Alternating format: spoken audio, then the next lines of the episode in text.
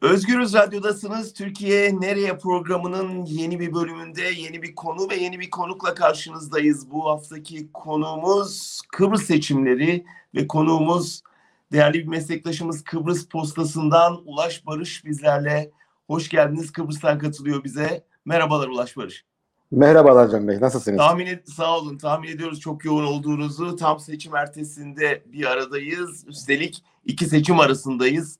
Biliyorsunuz pazar günü yapıldı Kıbrıs'ta seçimler ve bir sonuca ulaşamadı. İkinci tur bekleniyor önümüzdeki pazar günü ve onun heyecanı var. Fakat son birkaç haftada yaşananlar adeta bir skandallar silsilesi şeklinde gelişti. Ee, o yüzden neler olup bittiğini adada e, değerli meslektaşımız Ulaş Barış'tan öğreneceğiz. Önce şunu sorayım. Katılım oranı çok düşük görünüyor. Bu ilgisizliğin nedeni ne? Önce onunla başlayalım isterseniz. Teşekkürler. Tabii seçimin en çok e, adayla yapılan seçimin en az katılımla tamamlanması tabii e, oldukça kendi içerisinde ironik bir durum. E, Kıbrıs'a son e, yıllarda, son 10 yılda diyelim artık e, ciddi anlamda e, siyasete karşı bir güvensizlik var. İnsanlarda bir bıkkınlık var. Tabii Kıbrıs sorununun da e, bir türlü e, istenen noktaya gelmemesi, çözüme ulaşmaması ve bununla ilgili yapılan politikalarında bir yerde yani Crans Montana'dan sonra özellikle e, e, çok ciddi bir umutsuzluğun hakim olması siyasete karşı olan e, tabii ki e, güveni ve e, ilgiyi azalttı diye düşünüyorum ben. Bir de tabii ki bizim e, kendi içimizdeki durum, kendi içimizdeki aslında e, irademizin çok fazla elimizde olmaması durumu, sürekli müdahalelerin olması, siyasi istikrarsızlığın olması, sorunların çözülmemesi, yani iç sorunların sağlık gibi, eğitim gibi, yollar gibi e, birçok sorunumuz var. Bunun yanında tabii ki dış e, olarak temsiliyetimizin olmaması, tanınmamış bir devlet olmamız bizi tabii ki birçok probleme sürüklüyor. Haliyle iç sorunlar çözülmüyor, dış sorunlar da çözülmüyor. Bu bağlamda Kıbrıs Türk halkının siyasete olan ilgisi de çok aşağılarda. Yani dünkü seçim %58 de bitti. 2015 seçimlerine baktığımızda %62.35'ti bu e, rakam. Yine düşük çünkü 90-95-2000 seçimlerine baktığımızda hatta 95 seçimlerinde 90 seçimlerinde %90'lara varan katılım oranları vardı. Gerçi katılım oranının olması e, bir e, demokrasinin illa da iyi olduğu anlamına gelmez. E, bunu da söylemek Hı. lazım gerekir ama e, gene de bu kadar e, kritik bir seçimde bu kadar az oy oranı olması e, ben bunlara bağlıyorum. Bir de tabii ki e, ciddi şekilde bir e, müdahale yaşandı. Yani hiç görülmemiş derecelerde neredeyse ama Kıbrıslılar tabii ki buna e, alışkın. Yani ilk kez değildi bu müdahale aslında bakarsanız. Hani Peki biraz bu müdahaleyi açmanızı istesek yani siz de söylediniz ilk değil daha önceki seçimlerde de Ankara belli adaylardan yana e, tavır koydu, ağırlık koydu. E, 2010'da zannediyorum değil mi? 2015'te aynısı yaşandı. Ve ne zaman ağırlık koyduysa kaybettirdi adaylara yanlış hatırlamıyorsam. Bu seferkinde bir farklılık var mıydı? Sizin için sürpriz yanı var mı? Evet çok ağır bir müdahale gibi görülüyor. Ben öyle görüyorum en azından ki buna sadece e, mevcut Cumhurbaşkanı Mustafa Akıncı değil, kurucu Cumhurbaşkanı'nın oğlu Serdar Denktaş da çok e, ciddi tepki gösterdi ki onu bile e, Rumcu hain diye suçlama noktasına vardırdılar ki öyle bir şey mümkün değil tabii ki Serdar e, siz de tanıyorsunuz.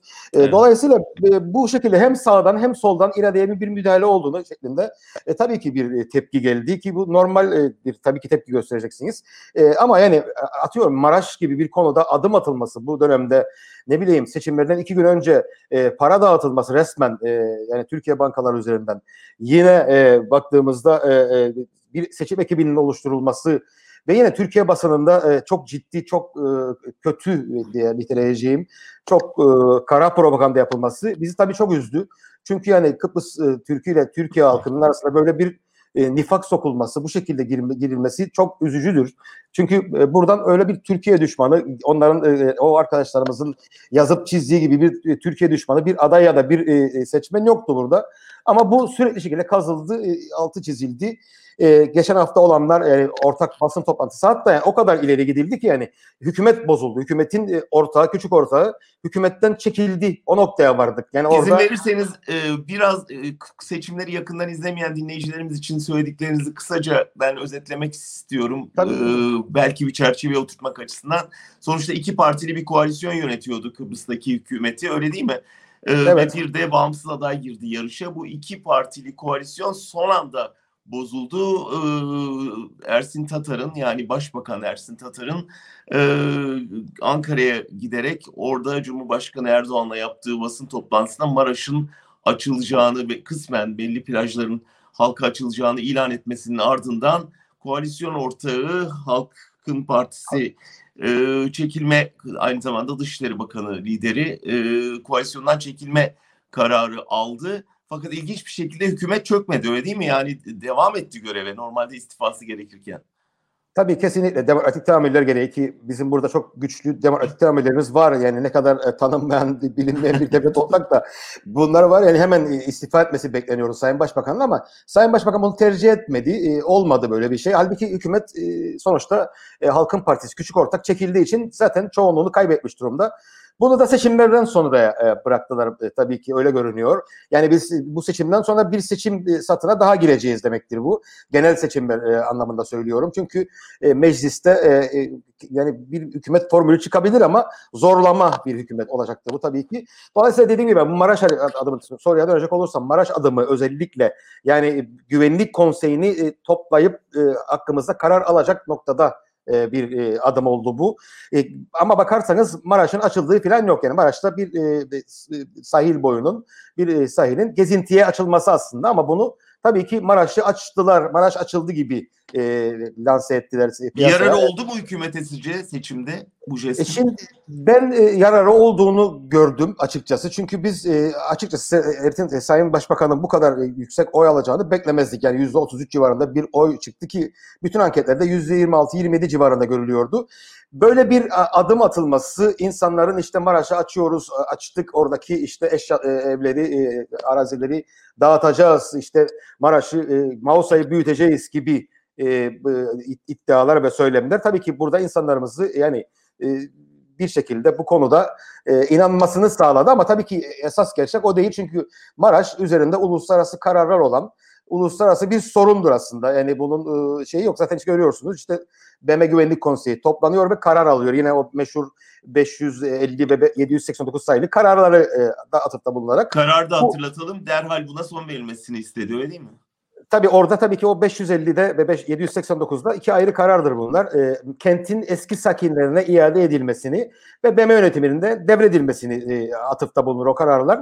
Buna ek olarak son kararda bu kararın da iptal edilmesi gerektiği söylendi. Siz Tabii hatırlattınız. Karar... Denktaş bunu e, kurucu lider e, Denktaş bunu bir pazarlık kozu olarak elinde tutuyordu. Türkiye o kozu da harcamaya e, girişti neredeyse diye. Ya, ben ben çok e, diplomatik olarak bunu çok e, şey buluyorum. Yani e, çok naif bir hareket, çok şey bir hareket buluyorum. İyi bir hareket bulmuyorum. Çünkü dediğiniz gibi yani e, merhum Denktaş 2 Nisan 2003'te yazdığı o meşhur e, mektupta önerisinde e, o zamanın lideri Tasos Papadopoulos'a işte Maraş'a karşılık e, bir altı maddelik bir öneri işte ambargolar kaldırılsın. Yani biz Maraş'ı bu şekilde e, kullanırken birdenbire Maraş bizim kendi seçimimizin bir malzemesi haline getirildi ki e, eski Dışişleri Bakanı diyeceğim artık Halkın Partisi lideri Kudret Özersen ki Maraş konusundaki e, e, fikirleri bil, bilinen birisidir.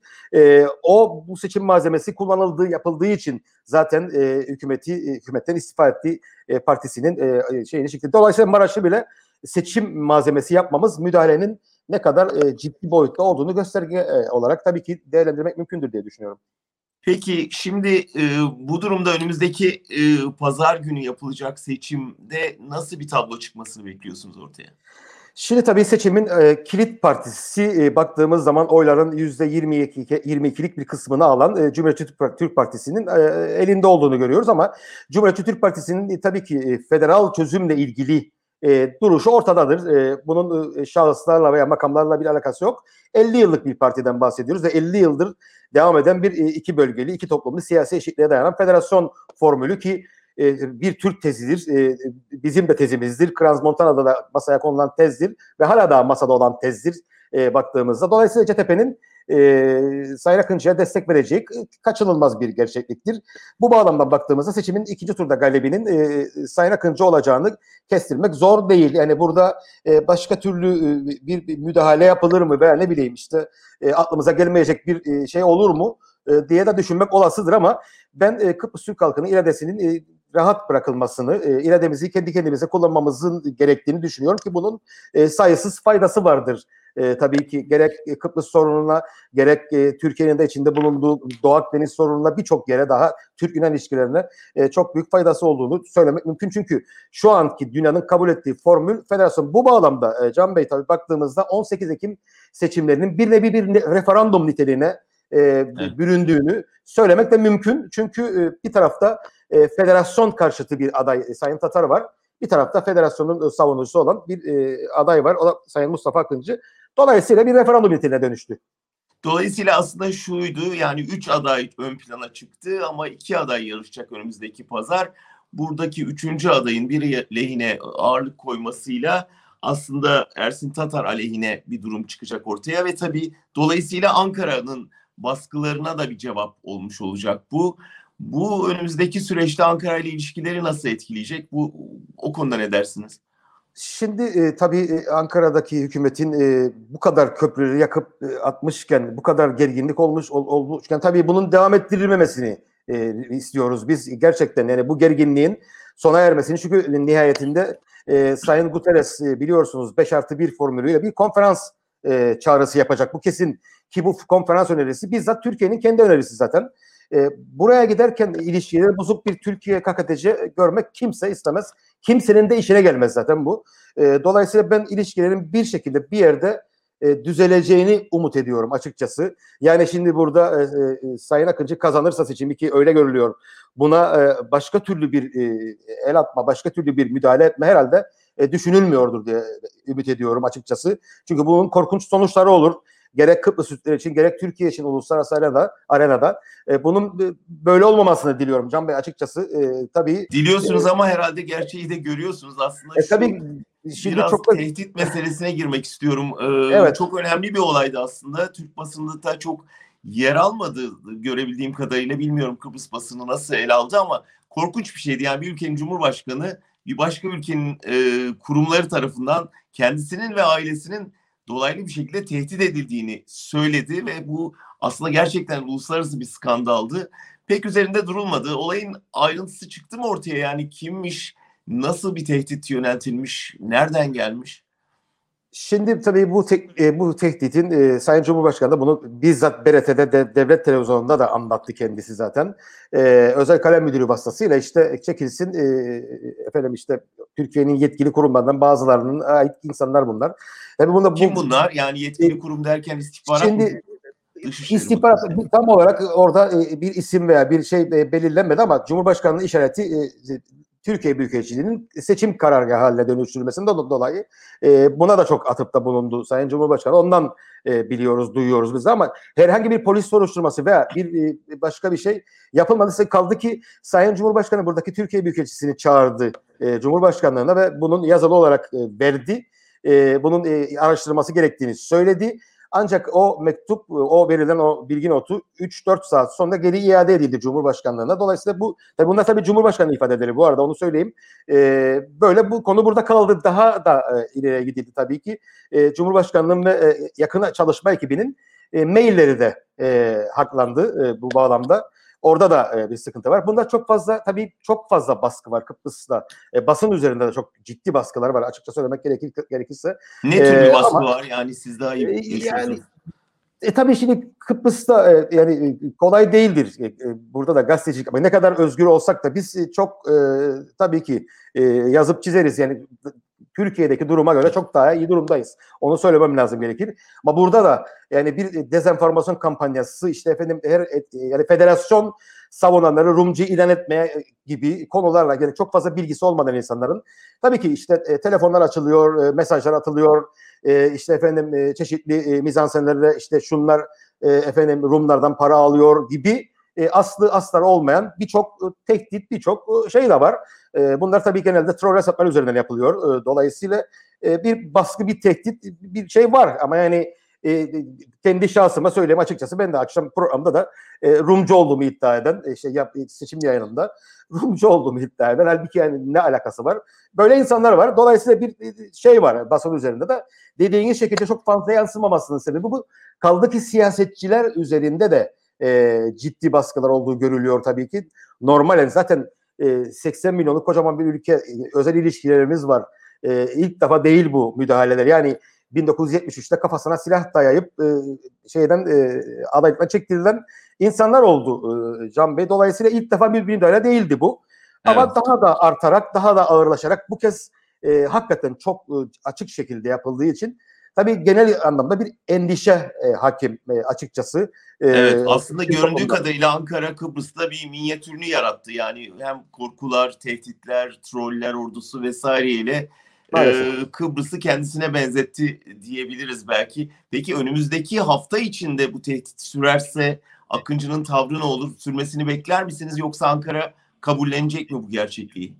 Bana sorarsanız yani Kıbrıs Türk halkının iradesine saygı duyulması lazım gerekir. Kesin ne olacaksa olsun seçimin sonucunda yani Ersin Bey de kazanabilir, e, Mustafa Akıncı da kazanabilir ama önemli olan Kıbrıs Türk halkının kendi hür iradesiyle sandığa gidip bu seçimini yapmasıdır. Buna karışılmaması lazım gerekir. Çünkü e, Can Bey biz bir yandan e, Rumlarla sürdürdüğümüz e, federal çözüm müzakerelerinde veya e, adını başka bir şey olacaksa orada da e, ilerleyen zamanlarda değişirse bu durum bilemeyiz. Şu an konjonktür onu göstermiyor ama federal çözüm müzakerelerinde siyasi eşitliği savunurken, Rumlarla siyasi eşitlik için mücadele ederken, kendi içimizde bize kimsenin e, saygı göstermemesini veya irademize saygı duymamasını e, nasıl açıklarız? Açıklayamayız bunu e, bence. E, siyasi eşitliği, yani siz önce siyasi eşitliği Türkiye ile sağlayın e, derler bize ki diyorlar Doğru. zaten. E, Bugün bu- Büyükelçi de yazmış. Yani Türkiye tanımazsa nasıl dünyadan tanınmasını bekleyebiliriz diye. Kesin, kesinlikle öyle. E, zaten bir alt yönetim algısı ortaya çıktı maalesef. E, bu şekilde olduğunda ki Kıbrıs Türklerin hiç istemediği, e, hiçbir liderin istemediği bir şeydir bu. Yani e, bu burada kurulan devlet tanınır tanınmaz e, efendim ve ileride kurulacak olan eğer anlaşma olursa federal devlet yani bunların eşit olması, siyasi eşitliğinin sağlanması için öncelikle biz kendi kendimiz içimizde bu sorunları halletmeliyiz ama Kıbrıs sorununun bu hali yani bizim uluslararası toplum seviyesine çıkmamamız e, o noktada uluslararası toplumla ilişkilerimiz zaten sürdürülemez noktaya getirdi. Çoktan beri böyle.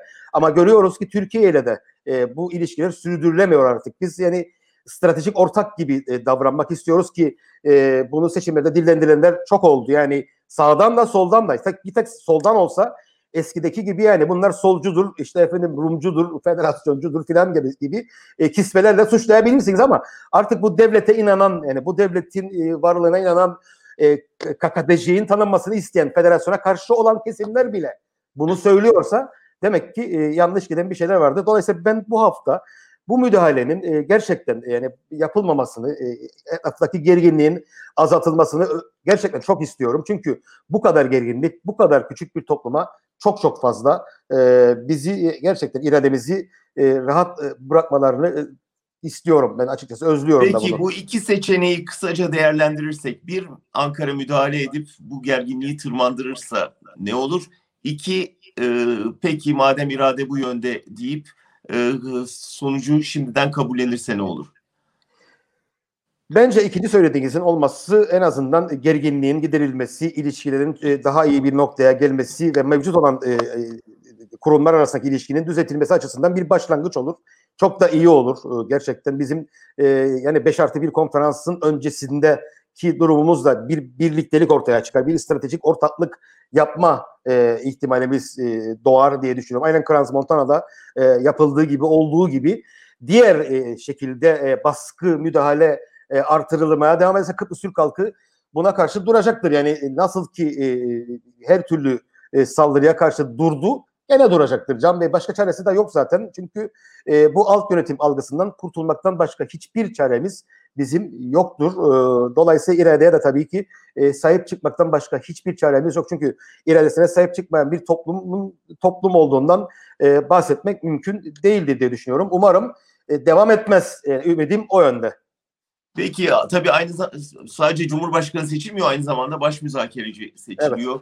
Bu müzakereleri nasıl etkiler Akıncı'nın seçilmesi ve Ankara'ya rağmen olacak bir seçim?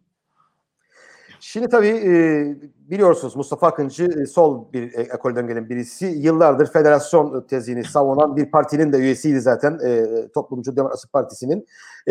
Dolayısıyla tabii ki Mustafa Akıncı'nın seçilmesi bizim çözüm istencimizi ortaya koyması açısından önemlidir. Çünkü burada e, federal çö- çözümü savunan bir aday seçildi demektir. Yani siyasi eşitliğe dayanan bir federal çözümden bahsediyorum.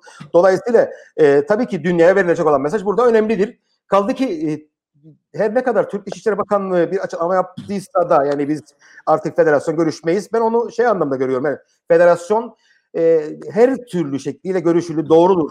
Artık burada yapılması gereken şey sonuca varılmasıdır. Sonuca varmaktır e, diye düşünüyorum ben. Dolayısıyla yani oradaki ifadeler biraz da artık görüşecek bir şey kalmadı anlamındayız. Zaten e, Sayın er-, Erdoğan da e, kendi ifadelerinde BM'de e, yaptığı konuşmada e, Kıbrıs'taki Türklerin siyasi eşitliğini sağlayan her türlü e, çözümü görüşmeye hazırız ifadesini kullandı. Zaten ortada bir iki devlet çözüm formülü ya da konfederasyon formülü veya başka bir formül şu an için yok. Dünyanın e, kabul ettiği, dünyanın istediği BM'nin, resmi parametresi şu an için federasyon. Bu eğer değişirse Kıbrıs Türkleri bunu da görüşmekten çekinmez. Ama şu anki e, durum bu. Dolayısıyla Peki bir, bir intihar opsiyonu da görüyor musunuz? Yani Erdoğan zor oyunu bozar dedi mesela. Yani bir ilhaktı, taksimdi. Yani bunların aniden gündeme getirilmesi gibi bir e, ani seçenek bekler misiniz? Şimdi şu an için zaten bu konular konuşuluyor. Yani ta e, geçen yıllardan beri Hatay örneği verildi zaten oradan çıktı bütün meseleler, e, tartışmalar.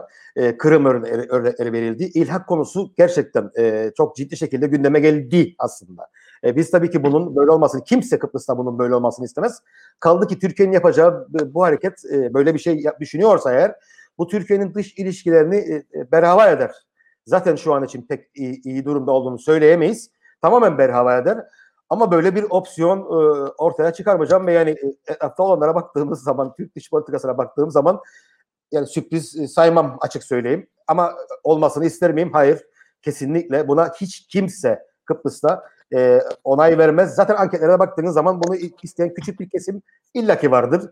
Aynen Rum tarafında Enosis isteyen bir kesim olduğu gibi hala daha yüzde on kadar bir kesim. Bizde de var.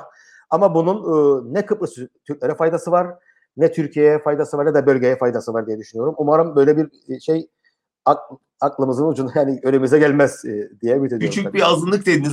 Aslında e, Kıbrıs'ta e, demografik yapı da bir hayli değişti öyle değil mi? Yani bu seçimlerde nasıl gösterdi kendi bilmiyorum ama. Şimdi tabii e, değişti, çok değişti. Zaten Kıbrıs'ın şöyle bir durumu var. Bizim çok garip durumlarımız var. Bir tanesi de nüfusumuzun tam olarak ne olduğunu bilmememiz. Yani bu konuda kesin bir rakam yok. Yani elimizde 300 bin değen var, 500 bin değen var, 800 bin değen var. Nedir tam olarak orada o rakam bilmediğimiz için. Dolayısıyla böyle bir soruya çok daha sağlıklı şekilde cevap vermek isterdim.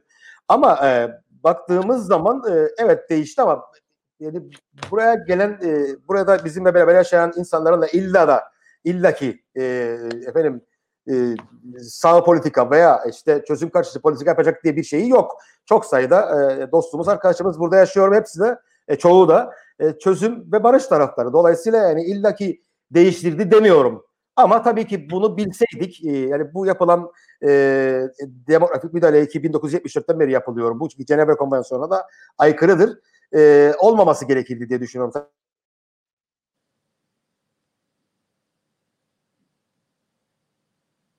Ee, Ulaş Barış meslektaşımızla konuşmamız aniden kesildi e, ve sesle devam ediyoruz. Niye kesildiği aslında Kıbrıs'a dair bize bir fikir de veriyor. Neden kesildi Ulaş Barış görüşmemiz?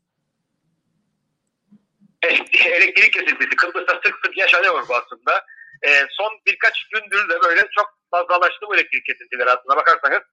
Dolayısıyla çeşitli tabii söylentiler de çıkıyor bununla ilgili ama e, bizde elektrik kesintisi bir gelenek gibi bir şey Can Bey. E, bunu söylemem lazım e, hep bunu yaşıyoruz açıkçası. Evet biz de yayında buna bizzat tanıklık etmiş olduk. Aslında sonuna gelmiştik. Şunu sorarak bitireyim. Sokaktaki Kıbrıslılar açısından baktığınızda yani biz Türkiye'de çok yoğun bir kutuplaşma yaşıyoruz biliyorsunuz. Kıbrıs'ta durum nedir ve bu seçim sonucu e, ve bu gerginlik sokağa nasıl yansıdı onu sorarak bitireyim. Şimdi aynı kutuplaşma Kıbrıs'ta var maalesef. Ama Kıbrıslıların şöyle bir özelliği var. Ne kadar kutuplaşsak da kutuplaşalım. Biz en sonunda e, en sonunda ne kadar e, sert şekilde muhalefet yapsak da birbirimize Kıbrıslıların genel olarak kültüründe, demokrasi kültüründe vardır bu. Ertesi gün hiçbir şey olmamış gibi restoranda, meyhaneye, gezmeye gidebiliyoruz. E, açıkçası. E, biz kendi aramızda bu sorunu çözeriz. Onu söyleyeyim. E, ancak tabii e, demokrasimizde onulmaz yaralar açılmasını e, istemiyoruz. Kimse istemez. E, dolayısıyla umarım e, bu dediğiniz, dediğimiz gerginlik, kutuplaşma en kısa sürede tabii ki bir şey yapar ama şöyle bir şey de var.